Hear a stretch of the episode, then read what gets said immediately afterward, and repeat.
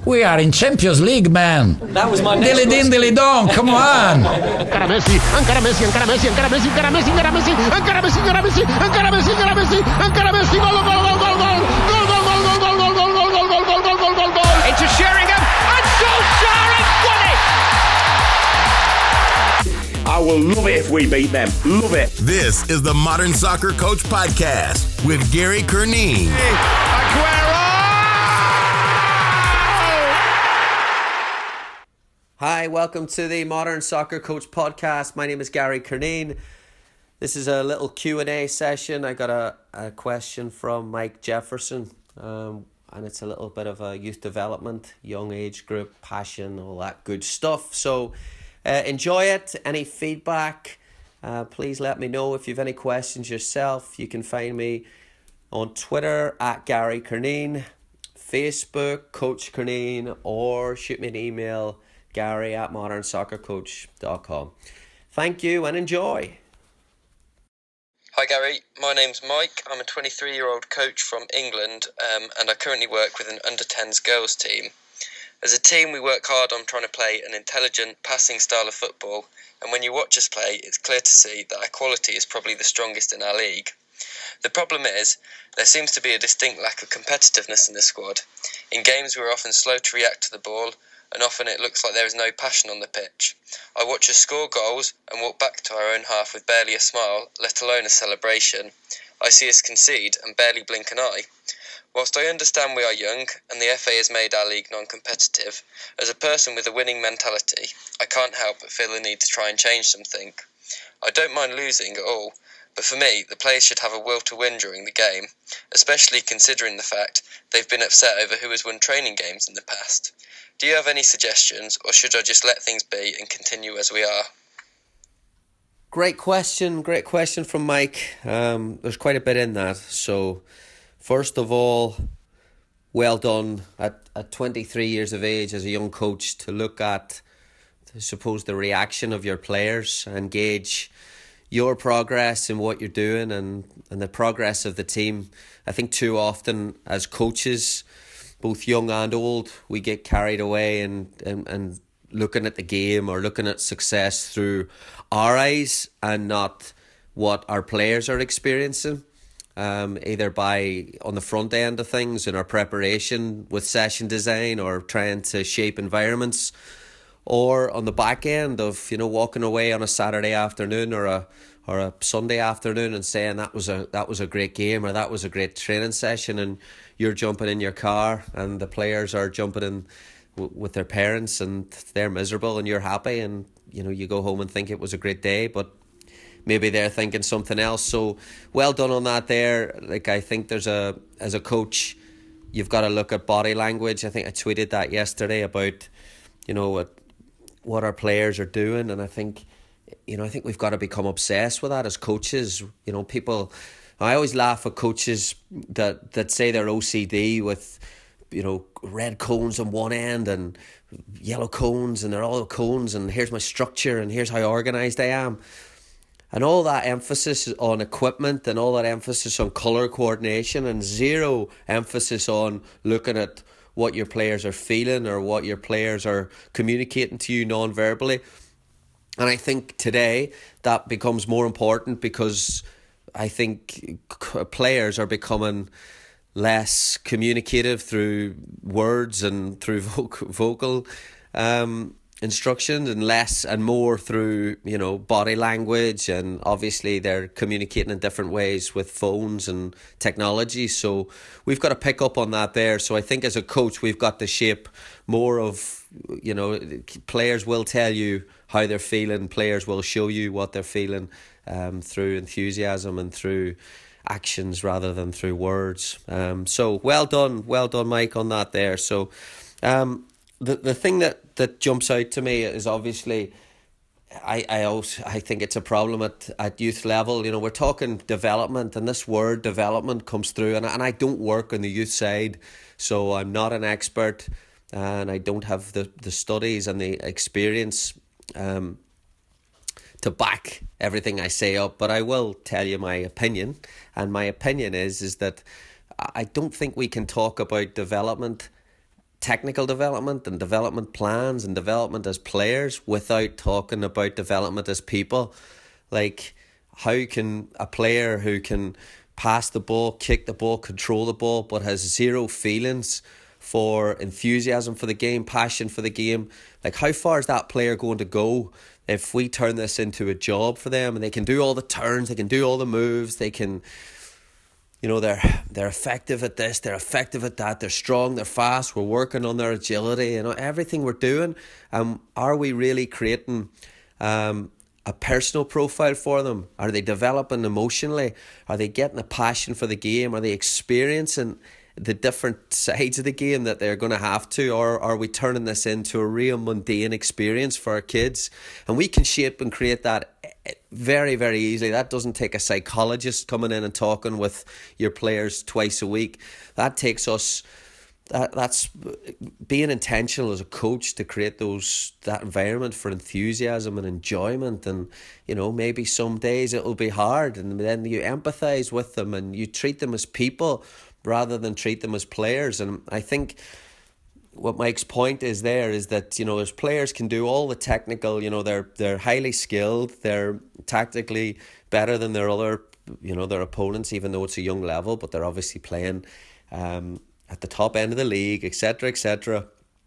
But are they enjoying it? Um, are they going to stay in the game long?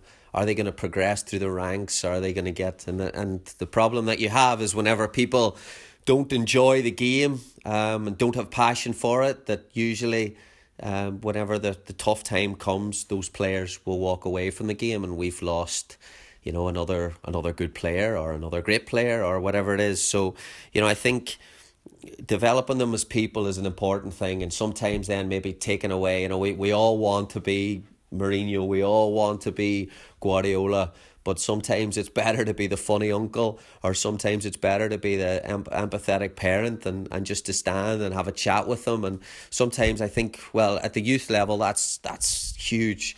That's huge because not only is our goal you know is, is our goal player development our goal is to keep them in the game. We have a responsibility that they enjoy it as well. So I think that you've got to add that as well. You've got to add a personal plan. So my advice to Mike would be is that is there a is there a you know is there humor involved in this environment? Is there uh, different emotional experiences involved in this environment? You know, and all those players getting that there because you know, we talk about passion and passion is just enthusiasm. Passion is enjoyment. Passion is fun. Passion is laughter.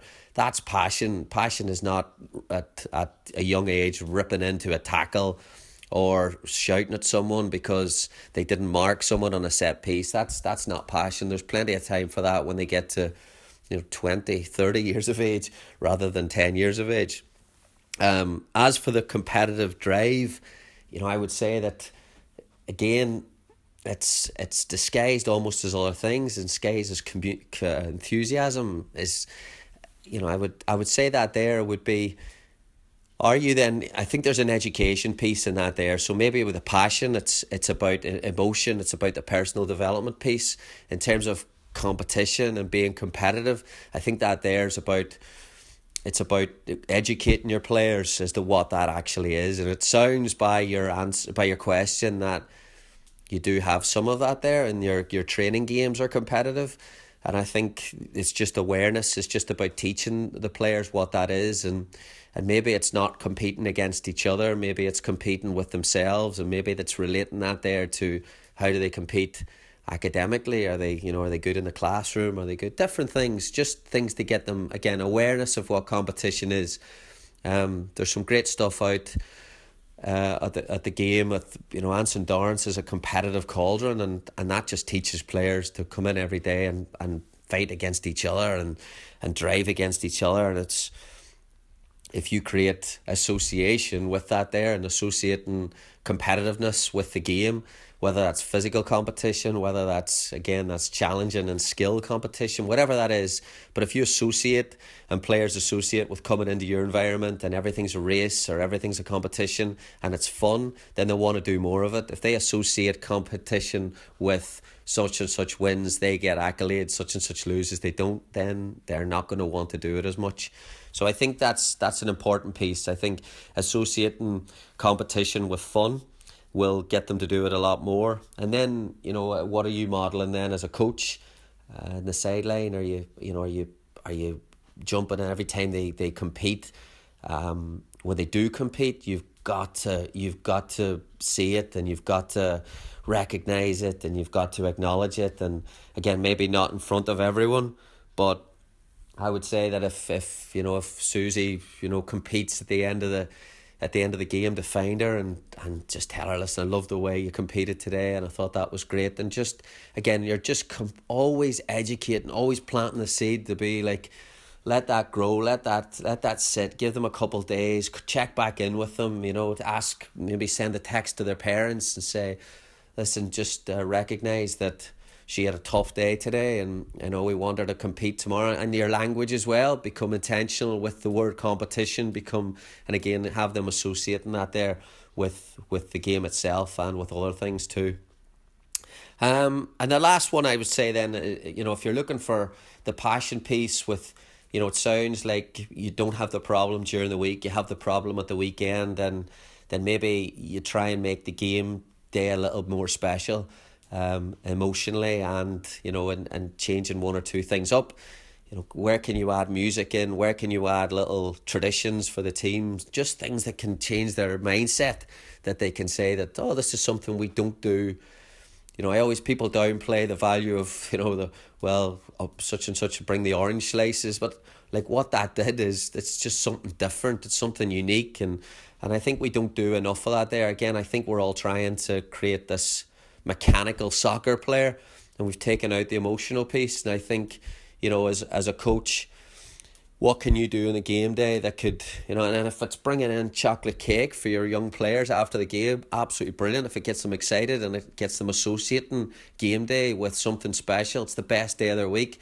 But I think as a coach, you have a responsibility to yeah make sure that game day is special. Make sure they're they're they're getting up on that Saturday morning or that Sunday morning. They can't wait to get there. And if you have you know if, if 75 to 80% of your team is showing up excited to be there then the other 20% will follow. Uh, but that works the other way too. If 80% are like oh it's another day then the other the other group will will take that same mindset too. So um, that's just that's just a, a question for you or or just the provocation for you is to say right what can I do, um, you know write a few things down maybe get with the parents. Um, you know the people we dismiss the parents as as sometimes playing a role that makes it difficult, but you know use the parents to help you. Um, can we get some video? Can we get a picture before, picture after, whatever it is? Um, but look for ways to make that game day experience something for them, and trust me, that helps you down the road, and that helps coaches down the road because when we get to college, um, that's what we st- we still try to instill that to our players. Game days are special. This is the day that you've worked hard for, that you go express yourself. So at a young age, that should be again that should be taught too. But I think the the big takeaways for me is that you see something and you try to fix it. It's trying to fix it. You know, I always say try to fix the problem that that you've you know trying to fix the right problem. If it's a if it's an emotional problem, you have to fix an emotion, and it sounds like that is an emotional problem, but it's at a young age, so it's that development piece and that education piece. But as a coach, again, um, if you model the behaviours that you're looking for in the players and you model that passion in a good way, not running up and down shouting at the refs, but smile on the sideline, show energy on the sideline, um, give them high fives when they when they do something that does display the type of behaviour you want, then then those kids are going to run with that. And um, the great news is that you know in the in the I suppose the problem that you have is, is very very easily solvable because kids at that age are so easily shaped um, and can you know and they, they're just so enthusiastic about the game. So uh, I appreciate your question and um, and hope it works well for you and please keep me posted. Thanks for listening folks. If you have any feedback or if you wanted to join the discussion please jump in on Twitter at Gary Curneen Facebook Coach Curneen or shoot me an email gary at modernsoccercoach.com. If you have any questions yourself, um, you know, I'd love to take a question every week and, and try to turn it into a talking point amongst coaches. Um, if you enjoyed it, please, please, please help us spread the word of the podcast, tweet about it, take a screenshot, shoot a message, put something on Facebook, just tell a friend, tell a coach.